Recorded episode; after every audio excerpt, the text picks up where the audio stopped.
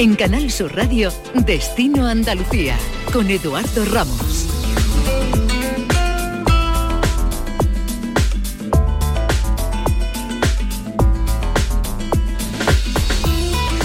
¿Qué tal? Muy buenas tardes. A finales del siglo XIX hay constancia de viajeros a los que hoy podríamos considerar como turistas que una vez llegados en barco a Gibraltar atravesaban parte de las provincias de Cádiz y de Málaga hasta llegar, andando, en burro o a caballo, hasta Ronda y su serranía con el espíritu de recordar a aquellos viajeros y de poder rehabilitar este camino de casi 60 kilómetros de extensión, se están dando los primeros pasos para poder rehabilitar el camino por la montaña y que una la costa gaditana con la serranía de Ronda. En este destino Andalucía vamos a visitar, además, en 4x4, algunos de los rincones más interesantes de Bolonia o a ver aves cruzando por el estrecho de Gibraltar. Y para comenzar, acompáñennos hasta la Sierra Norte Sevillana para descubrir un geoparque único en nuestra tierra. Descubre tu tierra. Ven con Canal Sur Radio. Destino Andalucía.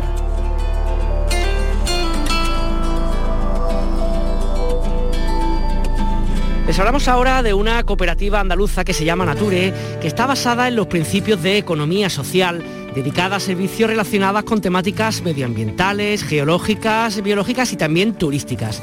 Una empresa que es colaboradora de los espacios naturales de Andalucía, eh, pues, eh, con distintas eh, gestiones de distintos equipamientos públicos y que permite conocer lugares tan bonitos como la Sierra Norte, Níjar, Cabo de Gata y también Sierra Nevada. Saludamos hasta ahora a su gerente Encarna Aguilar. ¿Qué tal Encarna? Muy buenas tardes. Muy buenas tardes. En primer lugar, hemos hecho una pequeña semblanza de lo que hacéis vosotros. Cuando uno se mete en vuestra página web, uno se queda como admirado un poco de la cantidad de cosas que, hacéis relacionado, en este caso, en el tema relacionado con el turismo. ¿Desde cuándo estáis funcionando y cuáles son vuestros principales, digamos, fortalezas en este sentido?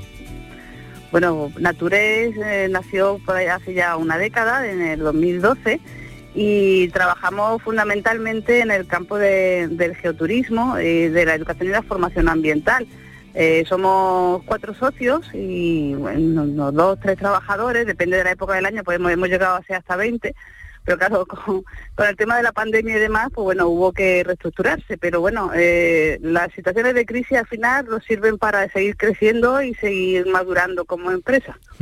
Eh, geoturismo, ese término que, de pronto a lo mejor no es tan conocido, ¿cómo se relaciona el turismo con qué se relaciona exactamente? ¿Encarna? Pues sobre todo con la parte de, la geología. Somos eh, geólogos y biólogos en, la cooperativa y lo que intentamos es ser el puente de, comunicación. Utilizando los principios de la interpretación, pues intentamos traducir el paisaje eh, cuando hacemos alguna ruta o alguna actividad en el campo para que las personas pues sepan el porqué de, ese paisaje, por cómo ha llegado a ser lo que es, cómo ha evolucionado y cómo seguirá evolucionando traductores del paisaje que nos rodea.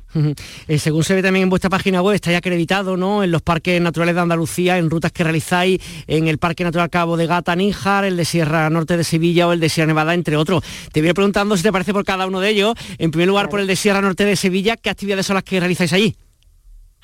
Todas las rutas, o prácticamente todas las rutas que hacemos, nos gusta que siempre vayan avaladas por una marca que para nosotros es importante, que es la marca Parque Natural.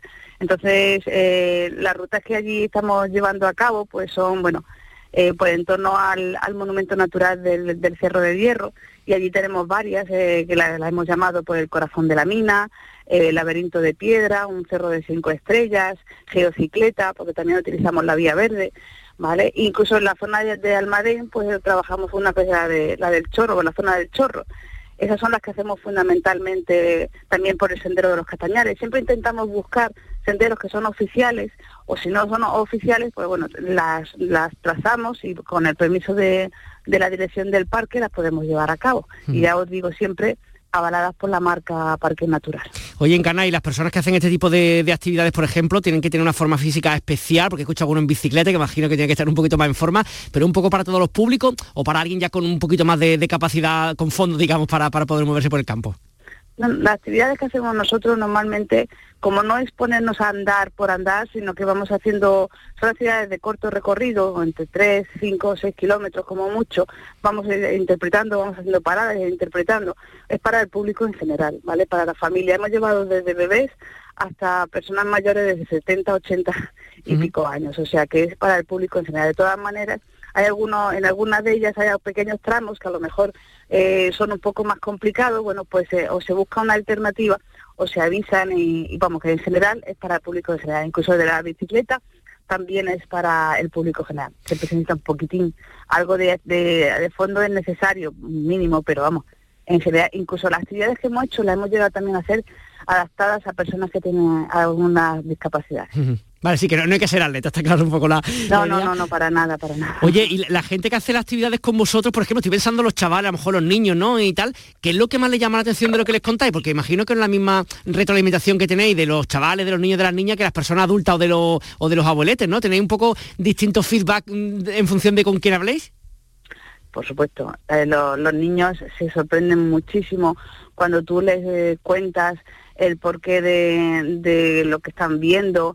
Ellos eh, siempre tienen una imaginación apoteósica increíble y es muy fácil conectar con ellos eh, simplemente pues bueno, buscando, te digo, basándonos siempre en los principios de la interpretación, porque me parece fundamental para realizar estas actividades, haciéndolo más cercano a, sus propias experiencias siempre se llegan a llevar, eh, bueno, pues eh, unos conocimientos bastante interesantes.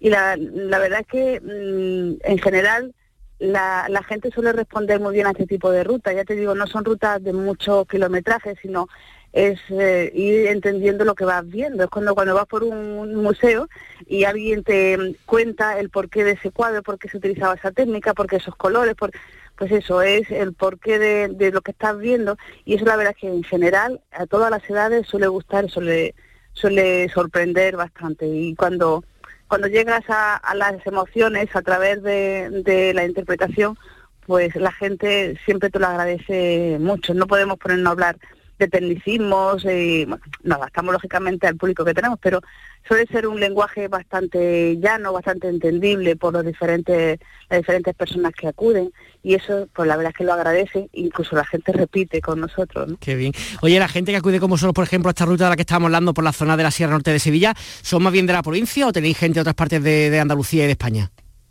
La mayoría de la gente normalmente son de la provincia en la zona de Sierra Norte, pero eh, no es la mayoría. Luego hemos tenido gente de diferentes lugares, diferentes provincias, incluso de otros países también, porque vienen a visitar la zona, se enteran de que existimos, de que hacemos ese tipo de, actividades y nos contratan esa, esa ruta. La hemos llevado a hacer en varios idiomas también, la hemos hecho en francés, la hemos hecho en inglés, pero el público mayoritario suele ser suele ser andaluz y sobre todo de la provincia de, Sevilla. ¿Y en toda época del año o que a lo mejor los meses de más calor evitamos un poquito las actividades por, por aquello de la inclemencia del tiempo? En Sierra Norte de Sevilla, en general, el otoño y la primavera son las épocas en las que más actividades se suelen de hacer. El verano, toda la provincia se va a la playa, se va porque en aquel lado, en este lado, en esta provincia suele hacer mucho calor, incluso en la sierra. Entonces, muchísima gente se va a la playa y ahí el, es como temporada baja. Y el invierno suele ser también bastante complicadete porque hace bastante frío allí. Entonces, primavera y otoño es fundamental, es la mejor época para visitar Ciudad Norte de Sevilla, desde luego. Y ya lo último, Encarna, eh, el hecho del COVID, bueno, con todo el parón que ha significado por una parte, también imagino que ha servido para que muchos nos demos cuenta un poco de lo importante, la importancia de la naturaleza y no sé si habéis notado también vosotros como más gente buscando espacios abiertos a la hora de hacer actividades. El, COVID, eh, la verdad es que en algunas actividades, eh, bueno, la gente sí iba buscando espacios abiertos y demás, lógicamente, pero el COVID a empresas como nosotros no nos ha venido nada bien. No por nada, sino porque la gente cuando venía a algún sitio venía a una casa rural exclusivamente para la familia y bueno, eh, se quedaban así, no se movían, iban solos. Entonces las actividades al aire libre sí, pero en la, la, merma fue, fue, vamos, catastrófica en las actividades. O sea, los dos años anteriores, el 20 y el 21, han sido bastante complicados. Las familias no se atrevían a dejar a sus hijos a hacer las actividades de campamentos. Entonces, bueno, las familias que venían en agosto venían un poco reticentes, pero bueno, al final se hay, por suerte, toda la gente que hemos tenido en, tanto en actividades como en otras han pasado por, por ellas y no han tenido consecuencias negativas. Y bueno, eso le ha hecho darse cuenta de que tomando las medidas oportunas y siendo consecuentes con lo que nos piden las normativas, bueno, pues se pueden hacer las cosas y sin problemas, ¿no? Pues Encarna la gerente de Nature Cooperativa Andalucía, muchas gracias por enseñarnos con vuestros ojos otras partes de Andalucía tan bonita como la que mostráis. Un abrazo y muy buenas tardes. Muchísimas gracias a vosotros por darnos la, por darnos la oportunidad de tener voz. Eh, os esperamos cuando queráis, eh, a vuestra disposición. Y bueno, y aquí estamos para lo que necesitéis. Turismo, viajes, ocio, excavadas. Destino Andalucía. Se están muriendo de envidia las flores, las estrellas y la mar bella. Porque Dios te hizo Lola más bonita que a todas ellas. La ruta de los viajeros románticos del siglo XIX que accedían a rondas desde Gibraltar va a ser recuperada por la Diputación de Málaga, que va a llevar a cabo el acondicionamiento y la señalización de esta nueva ruta senderista el denominado Camino Romántico. En la provincia de Málaga tendrá 58 kilómetros entre Ronda y el Secadero en Casares. De esta extensión, tan solo 10 kilómetros y medio son transitables y están señalizados como parte de la gran senda de la Serranía de Ronda GR 141, con lo cual todavía queda mucho trabajo por hacer. Pedro Godino es el presidente de Arubiru, la Asociación de Municipios, Empresas e Instituciones del Campo de Gibraltar, de la Serranía de Ronda, de la Ruta de los Viajeros Románticos. Pedro, ¿qué tal? Muy buenas tardes. Buenas tardes, encantado de estar con vosotros. Qué proyecto más interesante eso de aunar toda una comarca, dos provincias para una cosa tan bonita como los viajeros románticos, ¿no? Pues la verdad es que sí, pretendemos recuperar una ruta que es histórica, porque es cierto que es histórica, no estamos, no estamos inventando nada, ni mucho menos, y, poner en valor esta parte de, nuestro territorio que tantísima buena falta nos, nos hace. Y entiendo que con esta con la recuperación de este, de este camino, de este antiguo camino romántico, por lo que, que transitaron los, los primeros viajeros que llegaron aquí a, la zona del campo de Gibraltar y a la Serranía de Ronda, pues con la recuperación de este camino lo vamos, lo vamos a hacer y que duda cabe que esto va a tener un valor incalculable. Oye, Pedro, para aquellos que no lo conozcan, ¿cómo era esta ruta en el siglo XIX de que hemos hablado antes de la introducción de estos viajeros románticos? ¿Qué es lo que hacían? ¿Dónde llegaban? ¿Qué, ¿En qué empleaban su tiempo? Pues imaginaros a esas personas que yo eh, estoy seguro, considero que fueron los, los primeros turistas que, llegaban a, nuestro país, que evidentemente eh, tenían que entrar por aquí por la por lo que es el, este, este territorio inglés que tenemos ahí, la zona de, Gibraltar, porque el, hecho de cruzar los Pirineos era mucho más mucho más costoso, mucho más problemático, peligroso y demás, pues llegaban a Gibraltar, se bajaban del barco y ahí se encontraban con con personas, vecinos de, las localidades, de aquí del, campo de Gibraltar, incluso de aquí de la, de la serranía de Ronda, que con, con, caballos, la mayoría de las veces, incluso con, con mulas y burros, se ofrecían para, para ayudarles a, a recorrer ese camino que evidentemente eh, desconocían por completo, que no estaba señalizado, como puede ser cualquier carretera eh, de nuestro día o, a través de cualquiera de, de, estas aplicaciones telefónicas con las que tan, tan fácil resulta guiarse a través de, de, lugares que desconocemos. En aquel momento esto no existía y eran los propios acompañantes los que les servían de guía de acompañamiento y los que le contaban, pues bueno, buena parte de, de las cosas que, iban viendo a lo largo de, de este camino. Entraban por Gibraltar y cuál era la ruta más fácil, pues subir todo lo que era la zona de la llanura de abajo de la zona del campo de Gibraltar hasta adentrarse en la, en la provincia de, Málaga por la zona de Tesorillo Secadero y a partir de ahí y, surcando la, la ribera del río Genal hasta llegar a, la, a Gaucín, que era digamos, como la primera atalaya que se encontraban en el camino, una vez que llegaban aquí, pues se quedaban absolutamente eh, sorprendidos de lo que veían eh, su ojo, de lo que podían percibir. En muchísimas ocasiones, por no, decir la mayoría de, ellas, hacían parada y fonda aquí en Gaucín. Evidentemente, estos viajes se desarrollaban a lo largo de, varios días, incluso de varias semanas, porque porque tenía que ser así, no se podía hacer eh, la ruta como estamos acostumbrados hoy hoy día, de, un, día, de un día para otro, vivían aquí, convivían con los vecinos del, del propio territorio, tanto en Gaucín como el resto de los, de los municipios que iban recorriendo, hasta, digamos, la primera la primera parada importante que sería la, llegada al, municipio de Ronda, que era la ciudad, digamos, entonces más importante de todo el recorrido. Y a partir de ahí, pues, se han ido moviendo por el resto de, de Andalucía. Hay reseñas históricas, reseñas escritas por los propios por los propios viajeros de, de visitas a Sevilla, Córdoba, Granada, en fin se movían por el resto de, Andalucía, pero que duda cabe que el inicio, la ruta más importante era Gibraltar, Gaucín y Ronda. Y Ronda. Que ahora estoy pensando, claro, después lo que dice de varios días, incluso varias semanas, mm, subiendo como se pudiera, a caballo, en mula, incluso andando, llegar hasta arriba, llegar a Gaucín y ver lo que se veía de ahí, tenían que quedarse, como se dice, ojiplático, ¿no? O sea, súper sorprendidos con lo que veían desde allí, ¿no?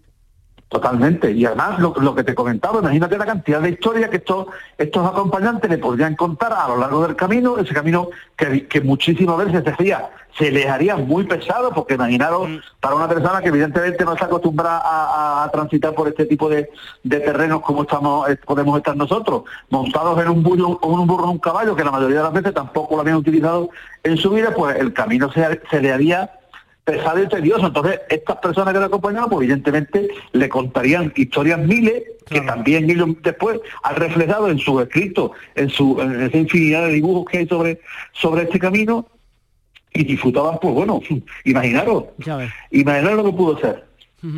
Eh, además, otra cosa que tenía curiosidad por preguntar, estamos hablando de unos 60 kilómetros que tendrá este nuevo, nuevo sendero aproximadamente, de los cuales unos 10, 11 aproximadamente están terminados, quedan otros 40, 50 por terminar. Es un trabajo, entendemos, a medio plazo, pero claro, cuando termine va a permitir a la gente subir andando literalmente desde la costa hasta, por ejemplo, Gaucín o Ronda, ¿no? Totalmente. Mira, la, pretensión que tenemos sin llegar a querer ser pretenciosos, para la redundancia, es que esto pueda convertirse en un futuro en, lo que lo que es el un camino de Santiago, evidentemente sin, sin, no podemos comparar una cosa con otra, pero, pero, pero buscando eso, me, me entendés, es, un camino que se haga, se haga en distintas etapas, que cada uno lo pueda hacer de la forma que quiere, como quiera, que lo pueda hacer por la parte del Valle del Genal o en un futuro por la parte del Valle del, del Guadiaro y que una vez que que lleguemos a entre Gaucín y pues lo, se pueda desplazar hasta donde quiera, pero que ya se encuentre totalmente documentado, señalado, señalizado y que por supuesto sea sea transitable en su totalidad, evitando en, lo, más posible el tener que andar por, por carreteras, por cunetas y demás. Por eso, de ahí la, la importancia de este proyecto, ya de por sí importante, pero es que además estamos hablando, como bien decías al principio, dos provincias, dos comarcas, una infinidad de municipios que somos los que estamos integrados dentro de, esta asociación de Aerovirus para intentar que esto salga adelante. ¿Qué pasa? Que además contamos en la mayoría de los casos con los apoyos de los de los ayuntamientos, ¿no? Porque, porque se ha entendido desde el principio que esto es un, es un proyecto muy, muy interesante, muy importante para todos, para todos nosotros y que nos va, nos va a potenciar este, este eh, mercado tan importante que tenemos como es el turismo a día de hoy. Totalmente, además eso aparte de ir andando o en bicicleta, también hemos visto que una de las opciones es poder hacerlo a caballo como se hizo antaño y también imaginamos que con el tiempo la posibilidad de pernoctar, de comer en cualquiera de los 60 kilómetros que va a durar toda, toda esta ruta. Eh, Pedro, fecha no podemos ponerle todavía, ¿no? Es muy aventurado de Cipa cuando puesta esto, ¿no? Hombre, fecha la verdad es que no. La, realidad está empezando, ¿no? Es que ya el camino ya se puede transitar. Evidentemente no está ni empezado ni terminado. Hay algunos tramos, como tú bien dicho, ya se pueden, son transitables. Se ha hecho ya esa ruta por, por personas de aquí de la, de la comarca, miembros propios del, de la asociación que la conocen, pero es cierto que para, para cualquier persona que venga, pues todavía no está habilitado para hacerlo como queremos que sea el, que esté al final pero qué duda cabe que va a ser así y vamos a intentar que sea lo antes posible. Está claro, además sin duda el hecho que haya comenzado es como el inicio, ¿no? digamos, empezar como se decía en la mitad del proyecto, después falta de desarrollarlo. Oye, pues Pedro Godino, muchísimas gracias por estar con nosotros, muchas gracias por este proyecto y ojalá más pronto que tarde, aquellos que nos guste podamos recorrer esos dos puntos caminando y conociendo estos lugares tan bonitos de Málaga y de Cádiz. Un abrazo y buenas tardes, Pedro. Gracias por vuestro interés, buenas tardes mí y estoy seguro de que en poco tiempo estaremos otra vez hablando de que el camino de, la ruta de los viajeros románticos es ya una realidad y que se puede, se puede realizar cuando queramos. Gracias.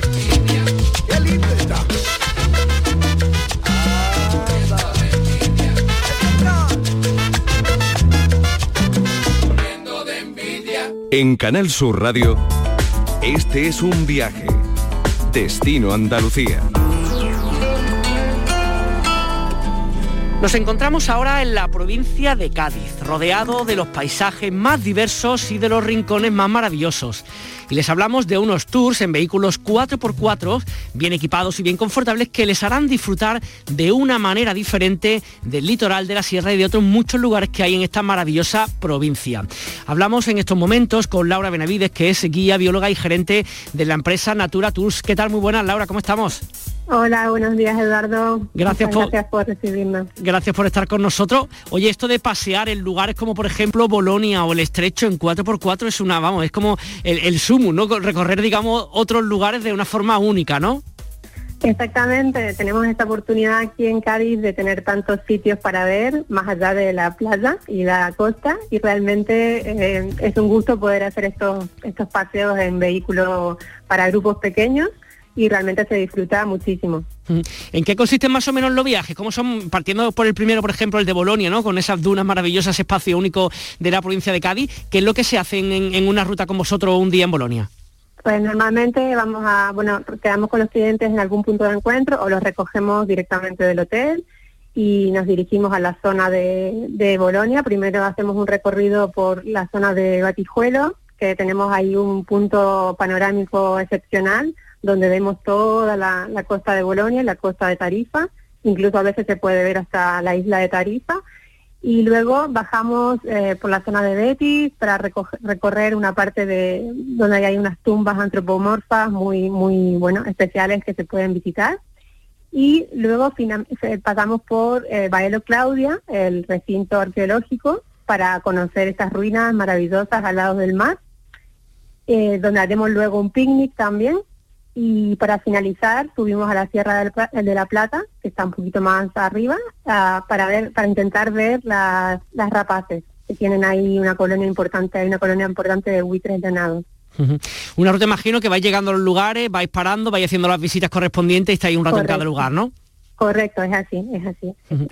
Oye, eh, mm, habitualmente hacéis, entiendo por lo que me estás contando, los tours durante el día, también se hacen por la tarde, atardecer, tarde-noche o cuándo lo hacéis habitualmente? No, normalmente lo hacemos durante el día. Tenemos tour de mediodía o tour de día completo. Este en concreto de Bolonia son 6, 7 horas más o menos en que hacemos todo el recorrido y se incluye siempre el picnic, la bebida para los, para los visitantes y, bueno, es casi siempre días de, tour diarios, digamos. Y eh, trabajamos todo el año, hacemos estas actividades todo el año.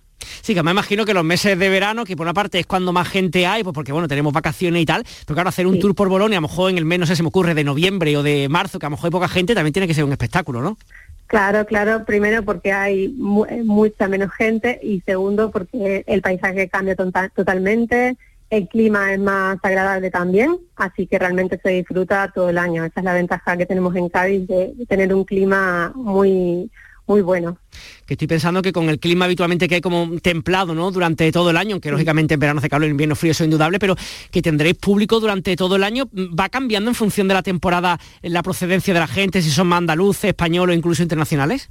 Sí, claro, claro. Normalmente ahora en verano eh, aquí en la zona tenemos mucho turismo nacional, eh, pero luego fuera de temporada tenemos eh, gente del resto de Europa y la verdad que, bueno, aquí Cádiz es un destino que, lo visita gente todo el año eh, de, Europa y de, España.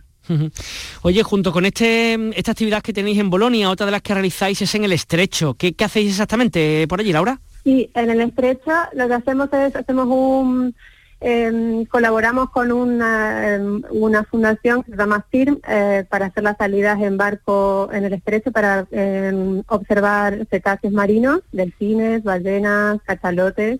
En distintas épocas del verano podemos ver distintas especies, aunque todo el año es posible ver cetáceos marinos allí, en el estrecho. Y ese es un paseo de dos horas, dos horas y media, y luego eh, llevamos a los, a los visitantes a recorrer una parte del Parque Natural del Estrecho, entrando por la zona de Huerta, Huerta Grande, que es donde está el centro de visitantes, y ahí hay unas pistas muy bonitas y que vemos, vemos el paisaje al fondo África, el, el, océano, el mar Mediterráneo y es espectacular. Tenemos unas vistas impresionantes.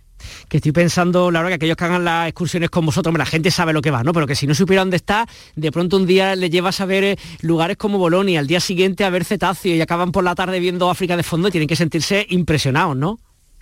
Exactamente, exactamente, porque muchos ni se imaginan que tenemos tantas cosas para ver, eh, tantos ecosistemas, tantos valores naturales y, realmente se quedan eh, sorprendidos y muy, muy, muy contentos. Oye, por el tipo de preguntas, por, la, por lo que se involucran y tal, ¿es más o menos igual el público nacional que el público extranjero o notáis diferencia en función de la procedencia de la gente en cuanto a eso, a las preguntas o al interés con lo que le estáis mostrando? Pues en general todos los que vienen buscando estas actividades eh, son personas que, que, bueno que les interesa conocer la naturaleza, eh, conocer el entorno y también tienen como una conciencia un poco más eh, enfocada ¿no? al cuidado del medio ambiente. Entonces realmente en general todas las personas que vienen vienen ya buscando este tipo de actividades, ¿no? unas actividades en grupos pequeños. Eh, intentamos eh, facilitar un crear un, turismo respetuoso justamente en, grupos pequeños para, para, poder disfrutar de otra manera y también dar una atención mucho más personalizada y, la verdad es que todos los que vienen, vienen, como te digo, buscando eso, el contacto con la naturaleza, descubrir nuevos paisajes, eh, nuevos entornos y, aprender también, porque se aprende mucho de todo lo que vamos viendo en los, en los recorridos. Por lo que veis vosotros, son gentes que a lo mejor vienen a echar sus días de playa cuando son época de verano, por supuesto, y después complementan con las actividades que le ofrecéis, o son gente que van buscando otra actividad además del sol y playa. Eh, justamente son gente que viene buscando actividades complementarias al, turismo de, playa, ¿no? Eh, gente que tiene otros intereses, que claro que puede pasar un par de días en la playa, en el chiringuito, pero luego quiere realmente recorrer la zona y descubrir y es, el, cliente que normalmente nos contacta. Oye, además de, de los andaluces, entendemos que también madrileños, catalanes, puedo entender en cuanto a, presencia por, por origen, ¿qué más destinos tenéis? ¿Tenéis muchos más destinos nacionales o más bien gente que vienen de, otros países?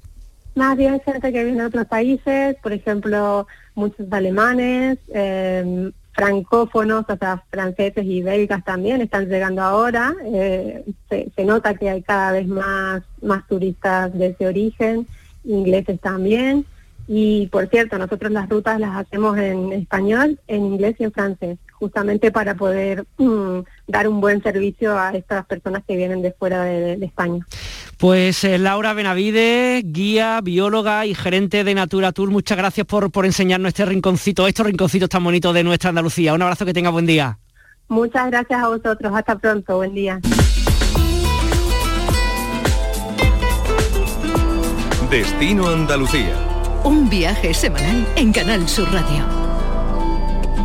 Seno Andariza, además de ser el productor de contenidos de este Destino Andalucía, presenta cada semana en nuestra emisora hermana Canal Fiesta Radio Local de Ensayo, un programa señero en Andalucía donde se dan a conocer las últimas novedades musicales de nuestra tierra. Y es por ello que cada semana les pedimos alguna recomendación para ver y sobre todo para oír durante el fin de semana en nuestra tierra. Fernando, ¿qué nos trae? Muy buenas. Hola Edu, pues este fin de semana nos vamos a San Roque porque allí en la Plaza de las Constituciones se celebra uno de esos eventos de moda que tienen a las gastronetas como protagonistas. Furgonetas con comida de diversos países, Argentina, Portugal, Cuba y México, además de talleres de todo tipo, por ejemplo para aprender a hacer helados caseros, espectáculos de magia, cantajuegos para niños y por supuesto mucha música. Son tres días desde hoy viernes hasta el domingo y entre las actuaciones, por cierto para todos los gustos, habrá desde un tributo a Bon Jovi, otro a Manuel Carrasco y habrá rockabilly. Por ejemplo el de esta banda que ya estamos escuchando, que se llaman The Holy Ramblers y que son absolutos profetas en su tierra.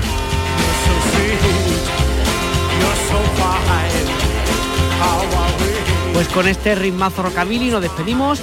Destino Andalucía se emite cada viernes a las seis y media de la tarde en Canal Sur Radio. Le esperamos aquí dentro de siete días.